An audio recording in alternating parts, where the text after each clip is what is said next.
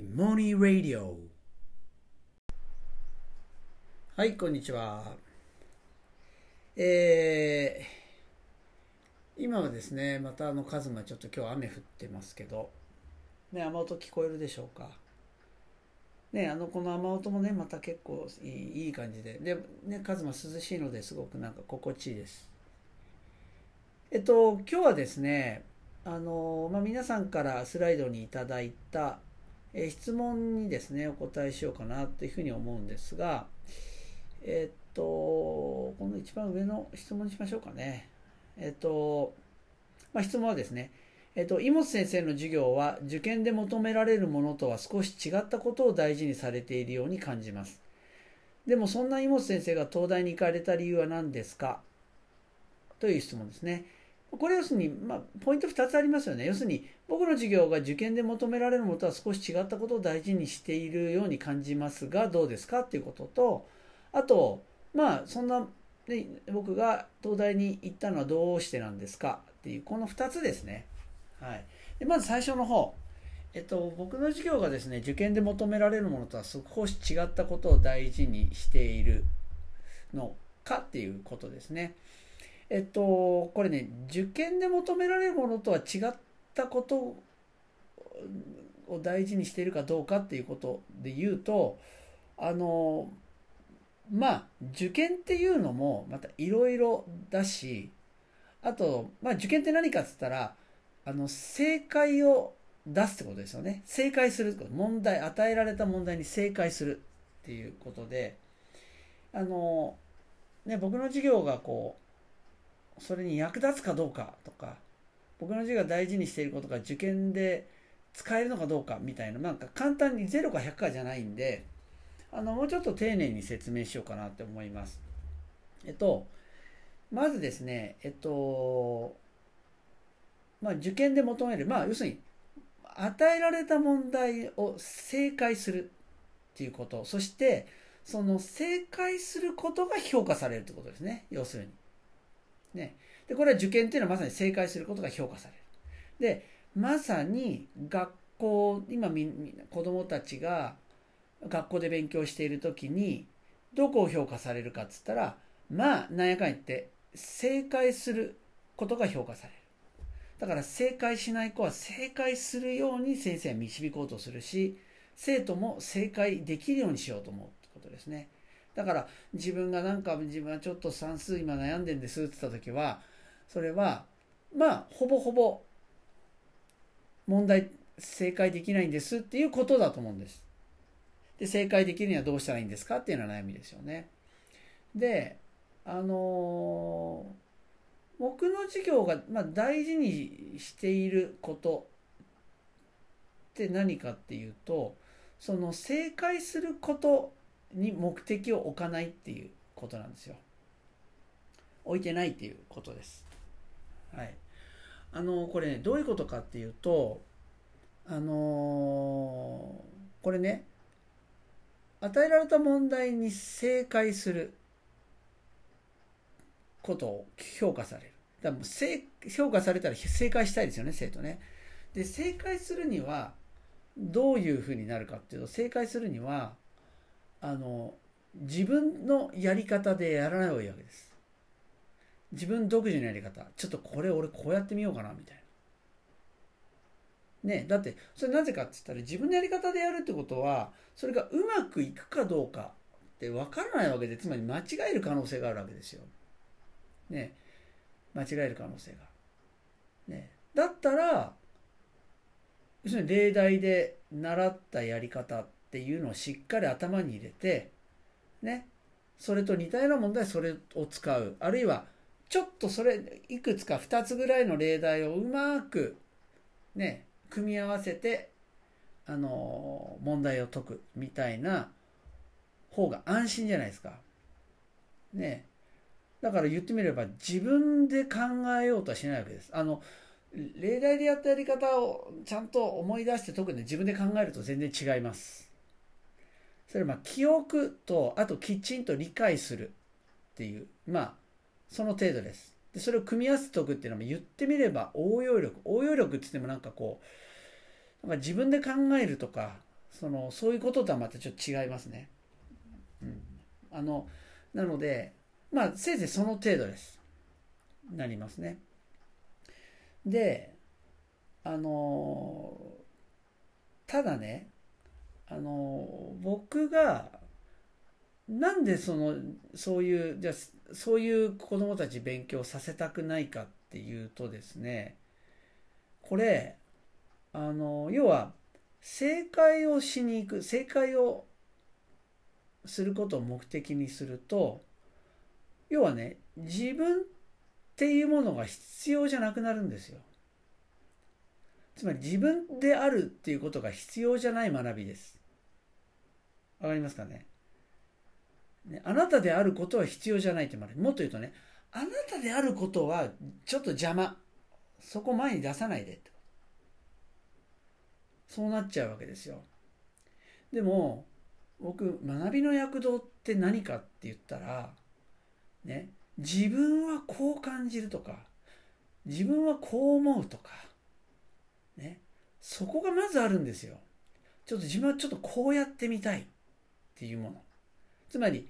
例えばある人がある子がねこういうふうにやったらうまくいったよっていうのを聞いたらじゃあ俺ちょっと別のやり方でやってみようかなっ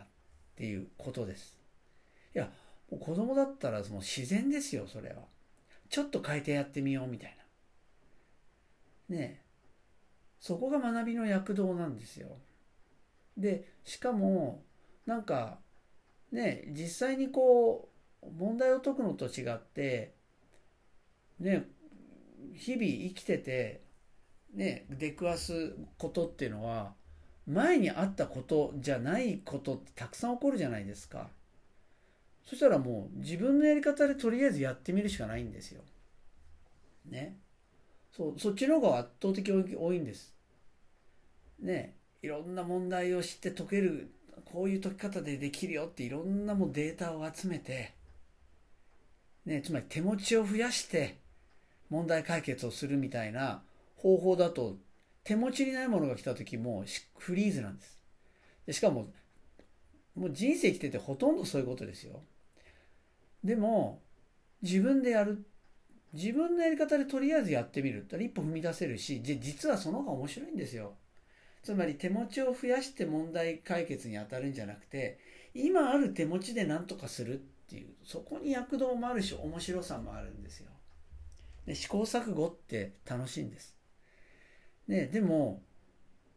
これ試行錯誤をさせないっていう勉強なんです。勉強になっちゃうんですどうしても。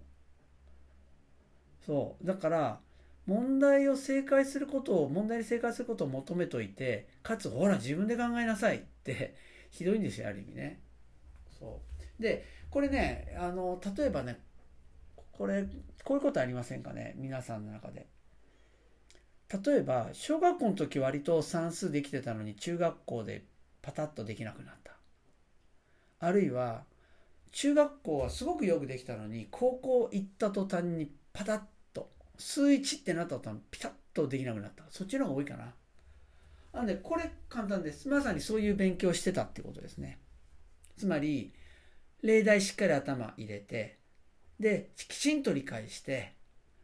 である問題が出た時ああこのあの例題と結局一緒だよねここはちょっと違うだけだよねって言ってそこだけちょっと気をつけてでも基本的にそのもう頭に入った解き方で解くこういうやり方している人っていうのはもっと抽象度が上がる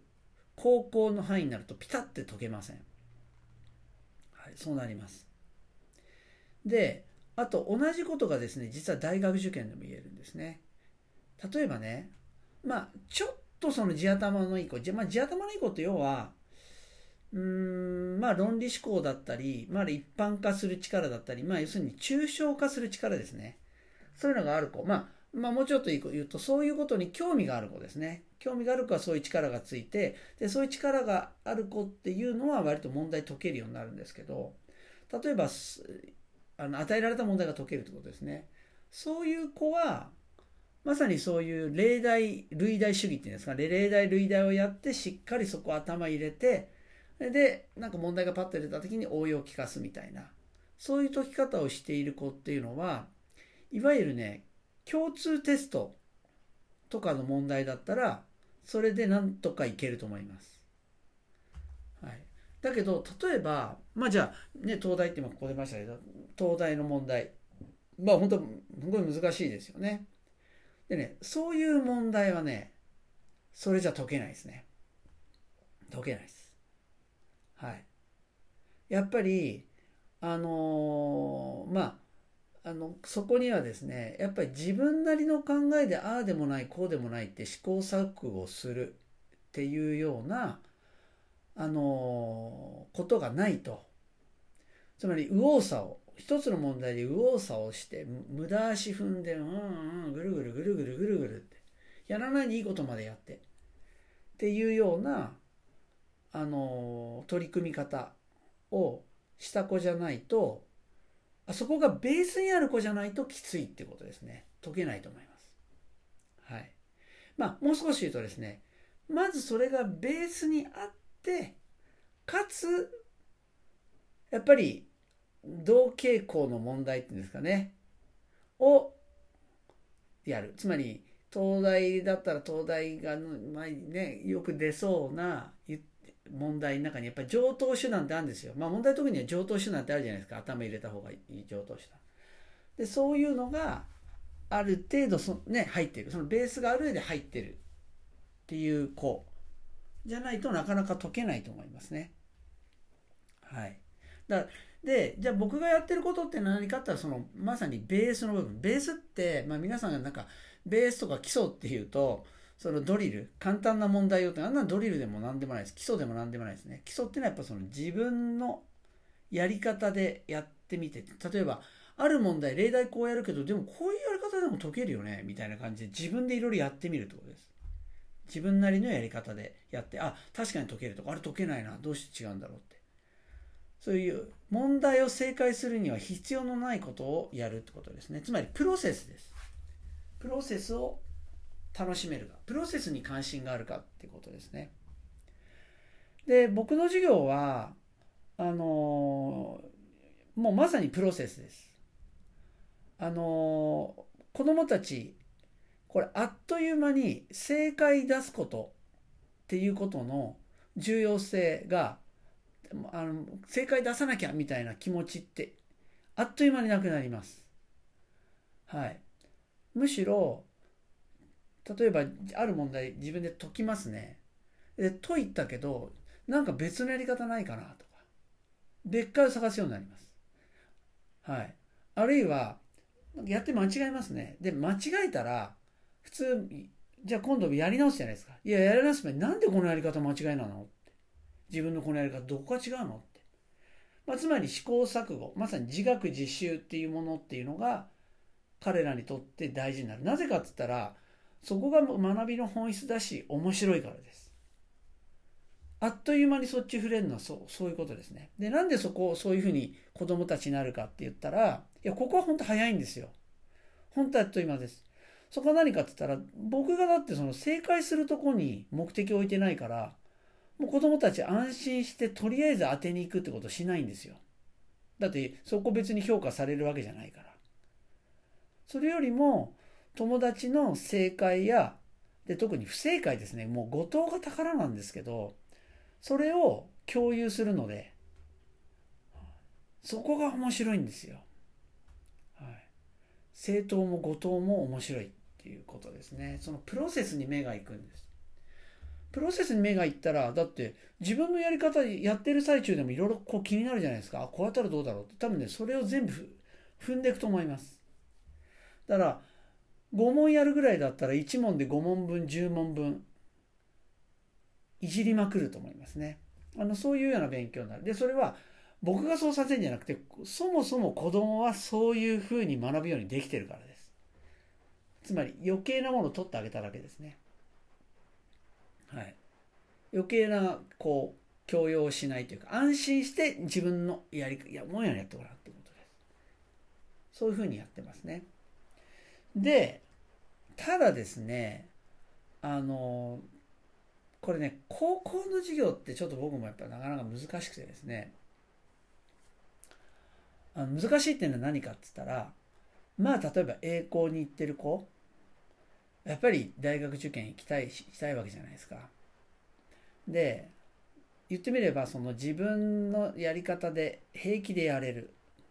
でああでもないこうでもないと右往左往する。無駄足も踏む。問題を解くっていうことからすると解けても別に他が気になるんだったらどんどんやるみたいなこと。そういうベース。そういうベースだけじゃダメなんですよ。やっぱりさっき言ったあこういうところ受験問題特にはここは大事でここが入ってないと解けないよねみたいな。といや全然解ける必要ないんですよ。だから基本的には全然どうでもいいんだけどただまあ受験をやっぱりする。そのこの先にするってことですね。が頭にある子たちなので、えっ、と高校の授業はですね僕こうやってますね。あの、えー、授業っていうのはあくまで、えー、いわゆるそのその各単元のその本質的なところ、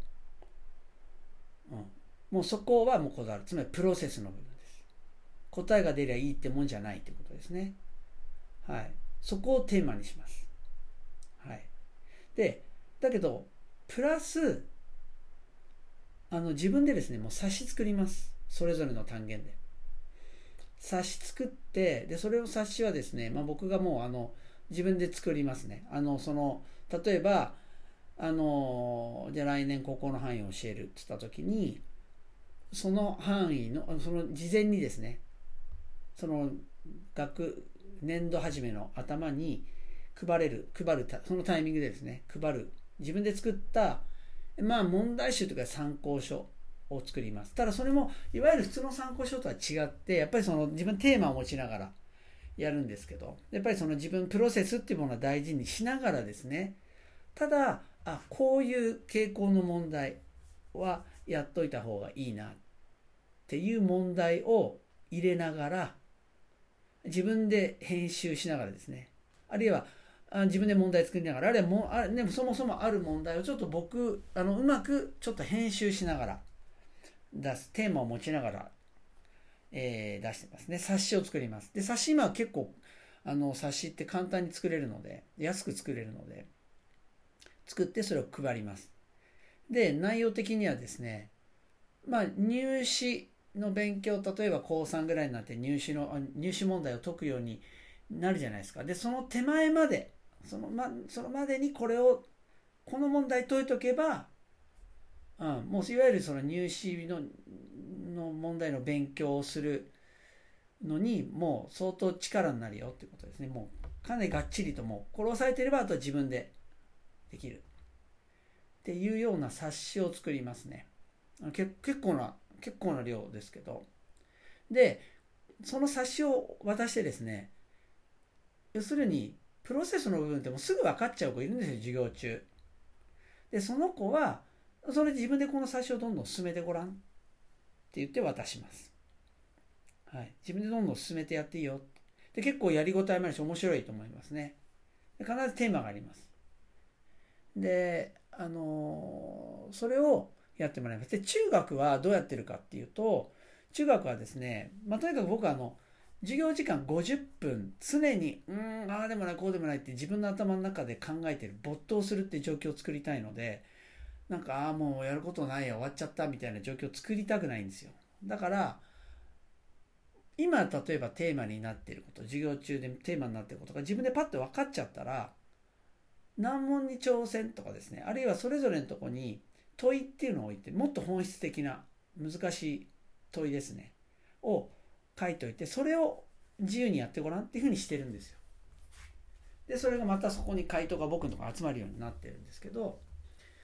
で高校の範囲はもうむしろその冊子をどんどん自分で進めてってねっていう形を中心にします。はい。だからそこはね、それがベストかどうかわかんないですよ。ただ、まあ、受験を無視しきることはできないっていうことですね。うん。そう。ただ、まあ、それいわゆる受験勉強、いわゆるもう例題と、例題やって、はい、解けました、みたいな、例題類題主義的な、あの、授業展開っていうのはしません。はい。そんな感じですかね。はい。あの、丁寧にね、丁寧に要するになんか受験で求められるとは少し違ったことって、まあ、何が違うのかっていうのってそのね言葉で簡単に違いますっていうとなんかまあいろんな語弊もあるので、まあ、そんな感じで、えー、やってますね。はい、でとにかくもともと学びのベースっていうのをちゃんと彼らに保証してあげる安心してでその彼らが自分でいろいろ試行錯誤してやるっていうそのベースを自分たちで育んでいくことができるような状況にすることですね。プロセスを見る。で、プロセスを見るってことは君がどう考えたかってことがもうこの授業の価値だし、実はそれがそのままみんなの教材になる。みんなの教材っていうのはそれを共有するので、ね、そこで、あ、あいつこう考えたんだとか、ああいつのこれやり方間違いって言うけどなんで？みんなで共有できるっていうことですね。そういう授業をやってます。はい。で、あと、もう一つの方。えっと、そんな妹先生が東大に行かれた理由は何ですか？いや、もうこれはですね、僕、そあの、まあ、簡単に言うと、僕、栄光学園に行ってて、で、栄光に、栄光、みんな東大に行く人が一番多いじゃないですか。で、まあ、栄光の中でも成績良かったんで、あの、まあ、東大かっていう、もう本当に、まあ、言ってみれば、ね、怒られてしまうような、はい。よくわからない大学のレベルっていうのがあって、で、レベル高い、なんでレベル高いところがあるんだったらそこ行こうみたいな。何にも考えてないです。はい。ね、なんかまあ怒られそうなんですけど、でもなんかもう僕将来教員やるって決めてたしでなんか教員やるのは教育学部なんて全くそんなこと思ってなかったし、うん、なんかそうですね。何にも。で僕なんかよくあのほら将来先のことを考えて逆算してじゃあ今やるかみたいなことよく言うじゃないですか。それ本当かなみたいな。人生そんなシナリオ通りいかないようん、そもそもシナリオなんて作って生きるのっていう感じなんですよね。僕は本当人生で目的持ったこと一回もないので、芋芋が信じられないかもしれないですけど、目的を持ってやったこと全くないです。その時その時で、その生徒、ね、生徒を見てて、それぞれの先生が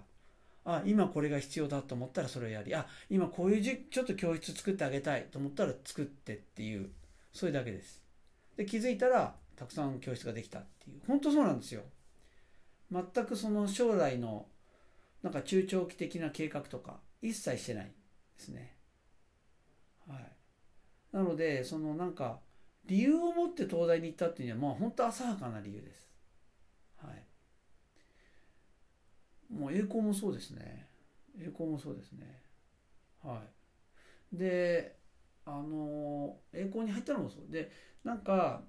あのただなんか僕の傾向としてですね僕ね現状満足型なんですよ。まあちょっと現状満足って言葉がちょっと語弊あるか。現状満足っていうか僕はその時その時自分がいる場をあの本当に最高だと思ってるんですよね。超ついてるっていう感じ。ラッキーだみたいな。あの栄光学園いた時は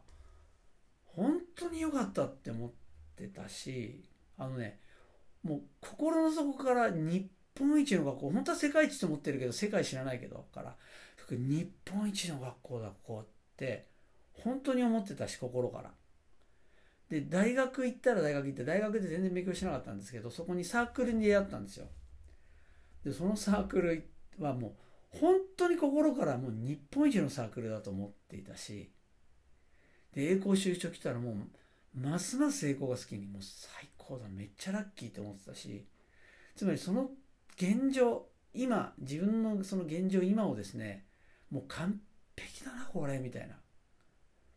自分が完璧っていうかそのもうこの環境が完璧ってなんか思っちゃうタイプなんですね。思うとしてるわけじゃないんですよ。なんか常にそうなんですよね。そして芋芋。いや、本当僕なんか芋芋って奇跡だと思ってて、まあ笑われちゃいますけど、それこそね、全く卒業以来ね、会うようなこともなかった父親とここのタイミングで出会ってでその土屋がなんかもう今の自分がこう教育でやっていくのにも最も必要だった存在だったっていう。でそれが現れたとかねもう出来すぎくんだなみたいな。本当人生すげえなっていうような感じだそう思っちゃうタイプなんですよ。だからあんまりなんか先考えてどれがいいだろうなみたいなこと合わないんですよね僕ね。基本的に。あんまそういうの考えないんですよ。そう。だからそうなんですよね。まあ全部それぞれの時の感覚もうなんか判断もあんましたって感覚ないんですけど判断もするっていう感じないですね。でも東大が行くっていうのも本当にまあ変な話みんなが行ってるからみたいな。はい。そんな感じです。ですね。でまあただね今こうやって振り返ると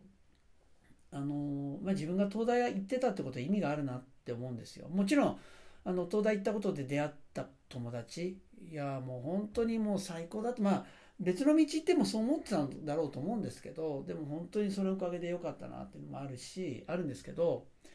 一つあるのはですね今まあ僕は芋芋っていうのをやっていてあのまあ言ってみればねまあ一般的に見ればすごくなんかこう芋芋で言ってること勉強なんてできなくていいよとか成績なんかあげませんよとかそこどうでもいいですよって言ってる。まあ今日話したこともそうかもしれないけどまあ全然一般的じゃないと思うんですよ。まあいや僕はもう超普遍的っていうか本質で思ってるんですけどまあ普通受け入れられないようなことだと思うんですよね。だけどねあの僕が栄光をやめてまあ、芋芋に軸足を置いて、まあ、やめたいというか非常勤になってですね軸足を置いた時にですねあの同期がわざわざ来てくれてなんかみんながお前を心配してるからちょっと助けてやってくれっていうふうに言われたから来たよっつって。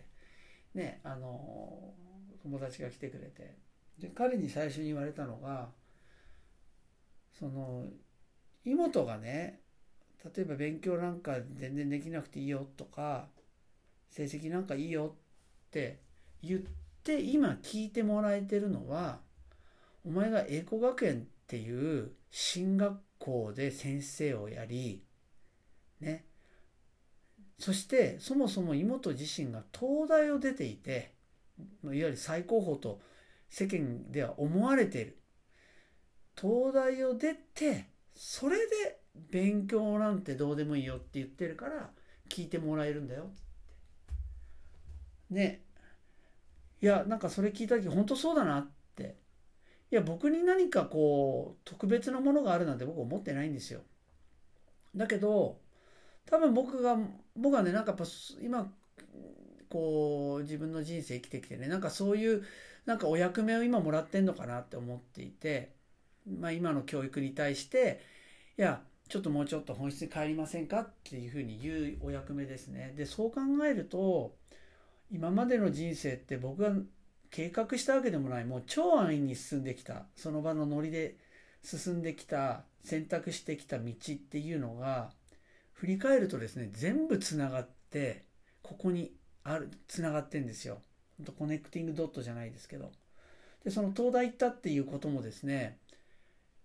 そう考えると必要だったってことです。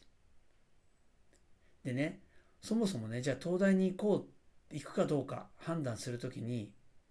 ここまで考えてそれを理由にして東大行くとかってまあもう無理じゃないですか。だからますます行く前からして考える必要ないって思うんですよね。うん人生なんてうんどうせなるようになる。うん任せればいい人生の流れに。うんその時その時を楽しめばいい。楽しめばっていうかその時その時を